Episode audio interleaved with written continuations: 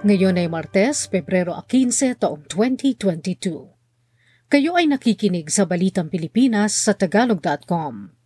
Sa ating pangunahing balita, konstruksyon ng Metro Manila Subway sisimulan na ngayong taon. Apat na raan at 58 milyong piso na wala dahil sa pagkakamali ng BIR. Testicle Bath, tatanggalin ang kakayahan ng lalaking makabuntis.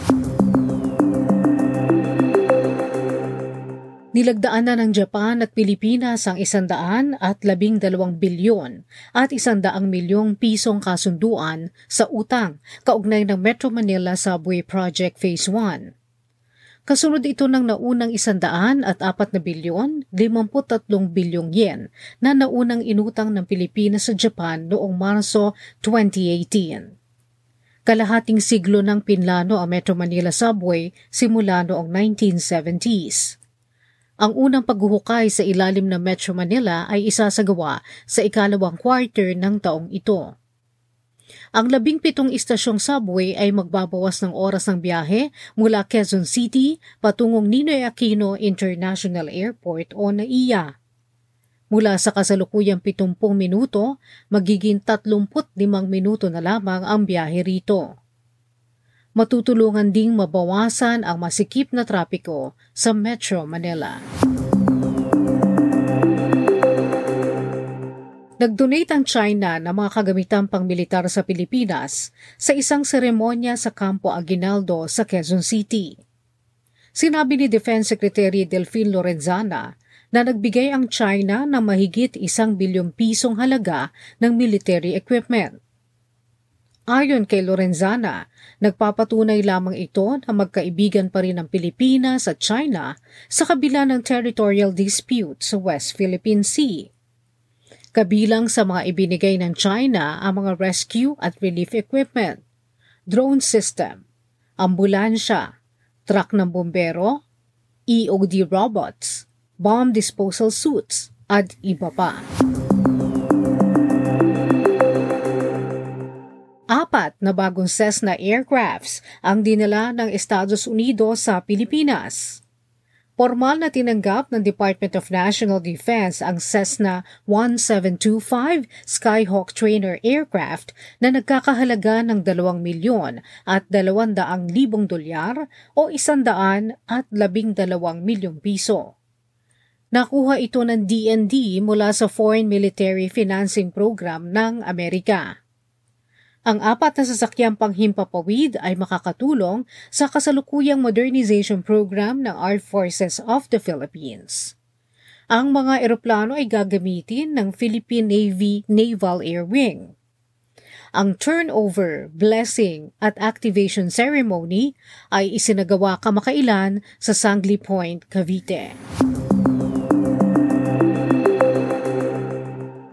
Ininspeksyonan ng Department of Transportation ang mga tren na binili para sa Phase 1 ng Philippine National Railways Clark Project sa Valenzuela City. Ang mga tren ay binili sa Japan Transport Engineering Company at Sumitomo Corporation. Ang mga ito ay bahagi ng North-South Commuter Railway System 58 tren ang inaasahang tatakbo sa kabuuan ng sistema mula Clark International Airport hanggang Calamba, Laguna.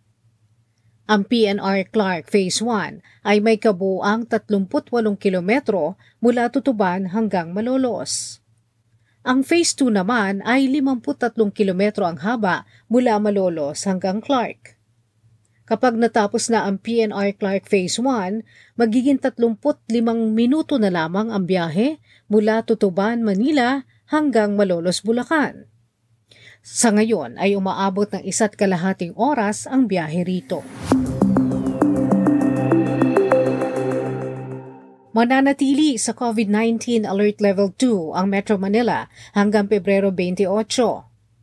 Pero Pitong lugar pa ang inilagay sa Alert Level 3 mula Pebrero 16 hanggang 28. Kabilang dito ang Iloilo City, Iloilo Province, Guimaras, Zamboanga City, Davao de Oro, Davao Occidental at South Cotabato.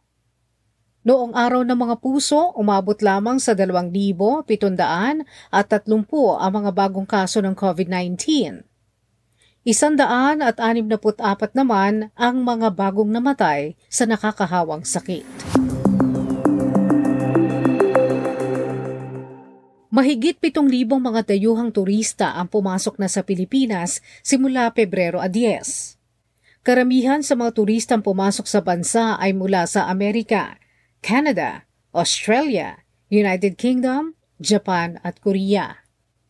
Ito ay dahil sa pagtatanggal ng bansa sa quarantine requirement sa mga fully vaccinated na turista at negatibo sa COVID-19 RT-PCR test.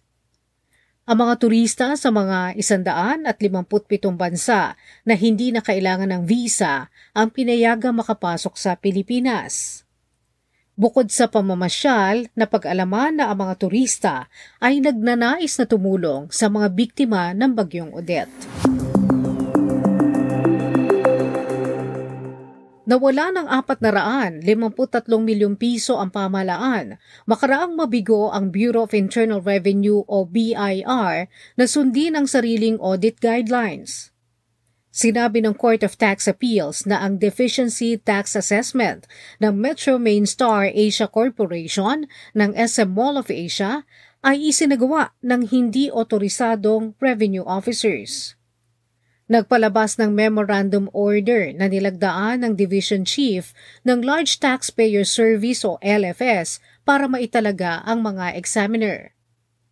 Ayon sa korte, hindi pwedeng palitan ang letter of authority ng isa lamang memorandum base sa Revenue Memorandum Order 43-90.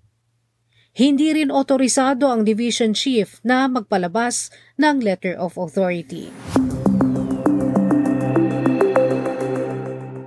Balita sa ibayong dagat. Nagbabala ang mga opisyal ng Estados Unidos na maaaring simula ng Russia ang pagsakop sa Ukraine ngayong linggong ito. Kasabay nito, pinapaalis na ng Amerika at ng iba pang bansa ang kanila mga mamamayan. Binawasan na rin nila ang kanilang mga staff sa mga embahada sa Ukraine.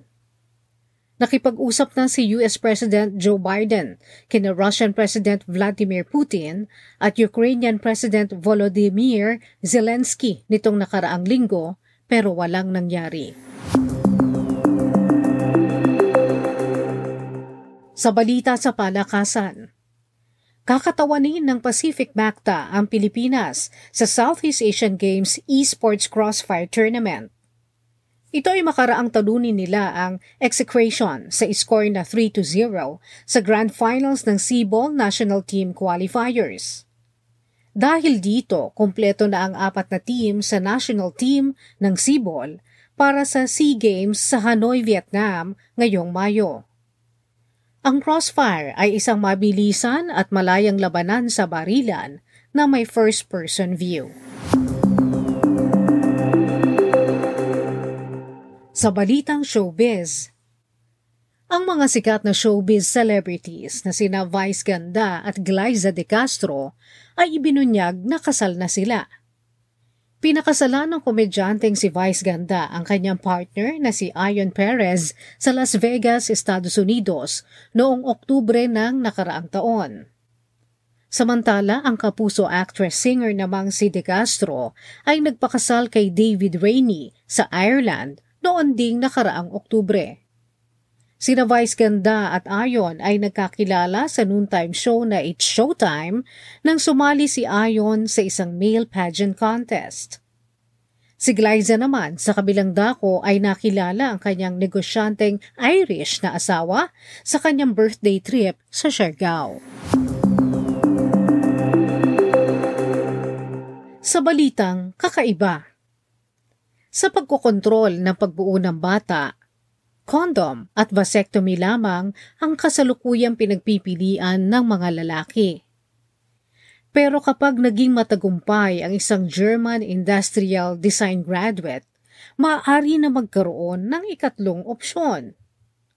Nagdisenyo si Rebecca Wise ng isang device na parang mug na pansamantalang makakapigil sa pagbuo ng bagong semilya.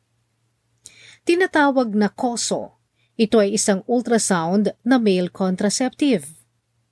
Ito ay gumagamit ng ultrasound at walang hormone na ilalagay sa lalaki. Pansamantala lamang ang pagkabaog at maaaring gamitin sa bahay. Ang mga itlog ng lalaki ay ibababad sa tubig na nakalagay naman sa tila mug na device at saka doon isasagawa ang ultrasound treatment. Ang ultrasound ay magpapainit sa tisyo ng itlog ng lalaki na pansamantala magpapahinto sa pagbuo ng similya. Sa unang paggamit ng koso, kailangang may nakabantay na doktor. Hihintayin din ang dalawang linggo makaraan ng treatment bago ito magiging epektibo. Pagkatapos ng unang treatment, kailangan ng gawin ito makalipas ang ilang buwan para maging epektibo. Ang Koso ay nanalo ng prestihiyosong James Dyson Award.